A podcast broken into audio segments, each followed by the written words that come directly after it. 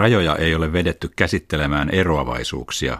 Rajat on vedetty siksi, että eroavaisuuksia on etsitty, löydetty ja keksitty, koska rajat on piirretty.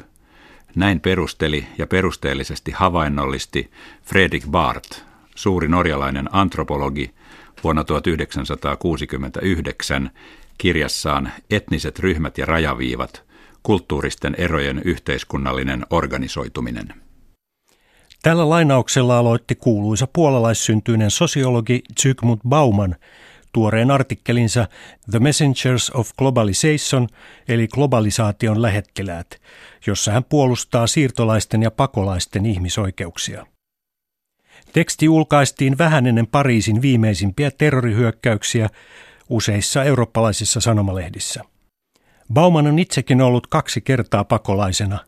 Ensimmäisen kerran toisen maailmansodan aikana Neuvostoliitossa ja toisen kerran tultuaan erityisesti holokaustitutkimustensa vuoksi vuonna 1968 Puolassa vallinneen antisemitistisen kampanjan vuoksi erotetuksi Varsovan yliopiston virastaan – hän jatkoi sitten Isoon Britanniaan Leedsin yliopistoon sosiologian professoriksi, josta tehtävästä jäi eläkkeelle vuonna 1990. Bauman toimii edelleen juuri 90 vuotta täytettyäänkin aktiivisesti Englannista käsin arvostettuna emeritusprofessorina. Hänen useista kirjoistaan on suomennuttu kolme, eli sosiologinen ajattelu, postmodernin lumo ja notkea moderni. Mutta mennään takaisin rajoihin, joita käsittelevä kirjoitus on alun perin julkaistu Eutopia-nimisessä ajatuksia eurooppalaisuuteen tuovassa nettiaikakauslehdessä. Eroavaisuuksia on innokkaasti ja tehokkaasti kalastettu, keinona valjastaa ne tosiasiassa perustelemaan rajojen olemassaolo. Oikeuttaaksemme yhteisen erottelun yhtä hyvin kuin orvelilaisen kaksoiskielen, punninnan kahdella eri vaalla taktiikan ja hyväksyäksemme kaksinaisen käyttäytymisen säännöt, jotka toivoaksemme turvaavat nämä rajat ja kenties, ei enempää eikä vähempää, jopa oikeasti pystyttävät neljä metriä korkeat muurit, piikkilanka-aidat ja vankilat, jotka odottavat näitä kauttakulkijoita. Zygmunt Baumanin mukaan Eurooppa elää nyt siinä tilanteessa, jota Fredrik Part kirjassaan kuvasi. Aikakauttamme leimaavat populistiset ja äärioikeistolaiset liikkeet, jotka siirtyvät vauhdilla kohti poliittisen vallan keskiötä. Bauman muistuttaa, että Välimerellä tapahtuneen vuoden 2013 Lampedusan hukkumiskatastrofin jälkeen eurooppalaiset poliitikot eivät ole muuttuneet. Tästä osoituksena hänen mukaansa lokakuussa 2014 kirjoitti Maximilian Pop saksalaisessa Der Spiegel-lehdessä näin. Pakolaisilla ei ole laillista tietä tulla Eurooppaan, ei ainakaan useimmilla syyrialaisilla, joista vain hyvin harva on päässyt niin sanottuna kiintiöpakolaisena Saksaan. Ei myöskään irakilaisilla eikä esimerkiksi levottomilla alueilla Länsi-Afrikassa asuvilla. Heidän, jotka haluavat anoa pääsyä turvapaikanhakijaksi, pitää ensin saapua tänne laittomasti, salakuljettajien veneillä, piilossa minibusseissa tai matkustaa väärennettyjen asiakirjojen avulla. EU on eristämässä itsensä. EUn muuttuminen yhä enemmän linnoitukseksi saa aikaan vain enemmän kuolemia sen rajoilla. Monet pakolaiset joutuvat käyttämään vaarallista vesitietä, koska Frontex sulkee kaikki maareitit. Zygmunt Bauman sanoo, että kaikista käytännön pyrkimyksistä huolimatta EUn reaktio juuri Lampedusan tragediaan jää pysyväksi muistoksi sen lukemattomista toistumiskerroista huolimatta. Veljellisyyden aalto pääsi vyörymään yli Euroopan vasta kun kuva pikkuisen Ailan kurdinimisen pojan ruumiista Turkin rantaan huuhtoutuneena herätti hetkellisesti koko nukkuvan mantereen väestön. Mutta tunnetta ei Baumanin mukaan kestänyt kauan ja asenteet ovat vain päivä päivältä tiukentuneet suhteessa rajavalvontaan. Samaan aikaan myötätunnon osoitukset tragedioiden keskellä eläviä ihmisiä kohtaan ovat ajautumassa takaisin marginaaliin, putsaten tilaa poliittisen kentän jatkuvalle hälytystilalle, jolloin sieltä löytyy enää sijaa välinpitämättömyydelle, mutta ei moraaliselle herkkyydelle. Poliittinen debatti on palannut takaisin. Pidättäkää tavanomaiset epäilyt asentoon, joka on sekoitus sekä talouteen että turvallisuuteen liittyviä pelkoja.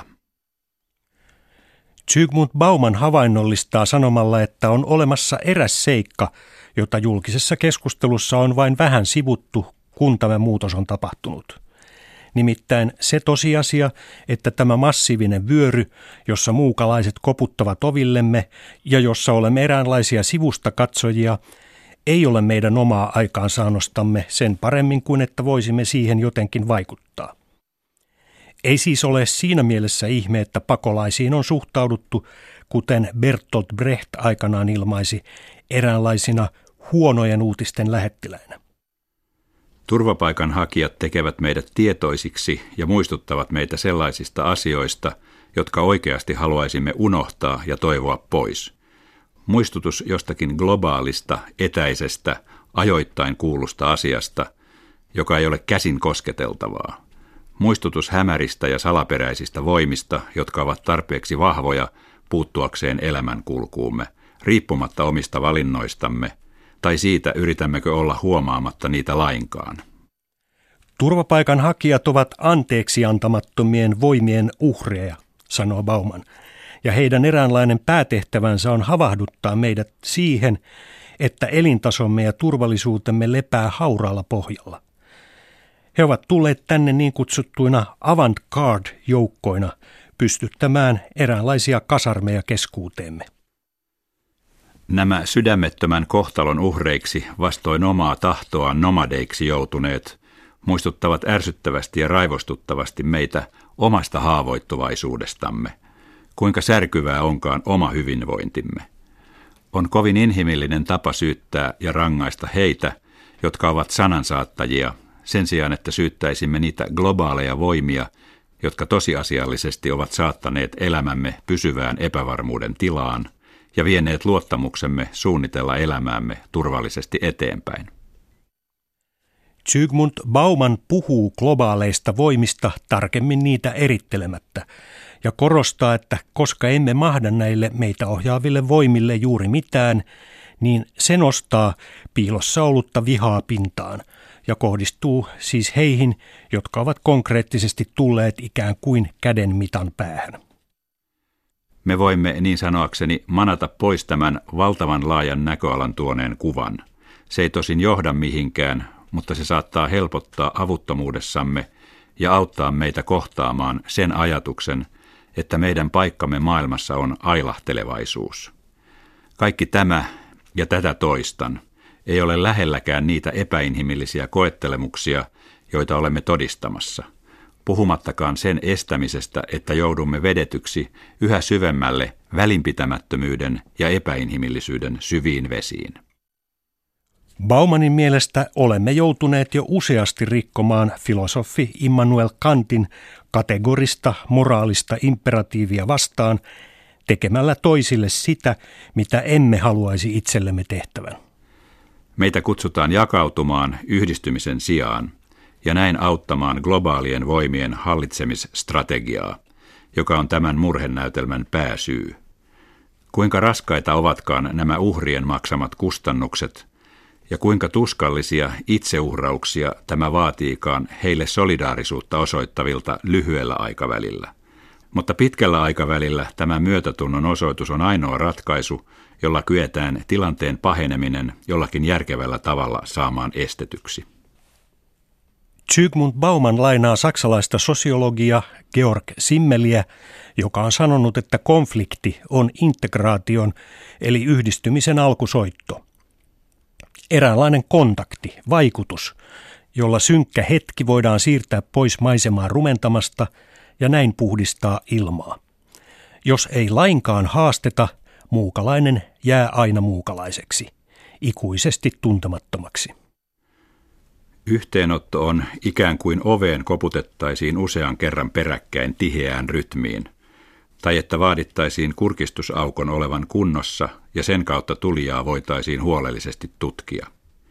Ne, joiden oveen koputetaan, voivat kyllä reagoida ikään kuin uhkaavaan vaaraan laittamalla oveen lisälukkoja ja ympäröimällä koko talon valvontakameroilla. Jos toimitaan sulkeutumalla, niin keskusteluyhteys eli eräänlainen horisonttien yhdentyminen on silloin rikki. Simmel oletti, että ilmaisi konflikti sitten keskinäistä rakkautta tai vihaa, se voi kuitenkin johtaa ulos eristäytymisestä ja vieraantumisesta ja johtaa vuoropuheluun, dialogiin, jossa jaetaan yhteistä ihmisyyttä. Näin muuri vaihtuisi sillaksi. Ensimmäinen este yhteisen vieraantumisen tieltä poispääsemiseksi on kieltäytyminen vuoropuhelusta. Ollaan varautuneita ja välinpitämättömiä eikä keskitytä. Rakkauden ja vihan vastakohtien lisäksi joudutaan ajattelemaan kolminaisuutta, rakkaus, viha ja välinpitämättömyys. Tässä kohtaa puheenvuoroaan Sigmund Bauman lainaa Paavi Franciskusia – joka Lampedusan onnettomuuden aiheuttaman tunnekuohun vuoksi sanoi silloin näin. Kuinka moni meistä, minä mukaan lukien, on kadottanut sisäisen ryhtinsä? Emme enää kiinnitä huomiota maailmaan, jonka keskellä elämme. Emme välitä, emme suojele sitä, minkä Jumala loi meille kaikille, emmekä enää edes pysty välittämään toisistamme. Kun ihmisyys kokonaisuutena menettää merkityksensä – johtaa se tämänkaltaisiin onnettomuuksiin, joita nyt olemme todistamassa. Nyt on pakko kysyä, kuka on vastuussa näiden veljiemme ja sisartemme verestä? Ei kukaan, se on vastauksemme. En minä ole vastuussa, minulla ei ole mitään tekemistä tämän kanssa. Syyn täytyy olla jonkun toisen, mutta tämä ei ole todellakaan minun syyni. Tänään kukaan maailmassamme ei oikein halua kantaa vastuuta – olemme menettäneet kyvyn kantaa vastuuta veljistämme ja sisaristamme. Mukavuuden kulttuuri on saanut meidät ajattelemaan vain itseämme ja vienyt meiltä herkkyyden toisten ihmisten hätää kohtaan ja elämään eräänlaisessa miellyttävässä saippuakuplassa, joka on tyhjä ja tarjoaa vain välinpitämättömyyteen johtavan harhakuvitelman. Todellakin, se johtaa myös välinpitämättömään suhtautumiseen globalisaatiota kohtaan – tässä globalisoituneessa maailmassa meistä on tullut välinpitämättömiä globalisaation seurauksia kohtaan. Olemme tottuneet muiden kärsimyksiin. Ei se minuun vaikuta, ei se minua kosketa, ei se ole minun asiani. Näin lainasi omassa kirjoituksessaan Paavi Franciskusta juuri 90 vuotta täyttänyt kaksinkertainen pakolainen, puolan juutalainen ja englantilaistunut länsimaiden omatunto – emeritus-sosiologi Zygmunt Bauman. Ja hän kysyy vielä oman kokemuksensa voimalla, onko kukaan tänään tässä kovien taloudellisten päätösten maailmassa vuodattanut kyyneliä pakolaisten vuoksi. Ihmisten välisiä eroja etsimällä etsitään, koska rajat on piirretty ja vedetty.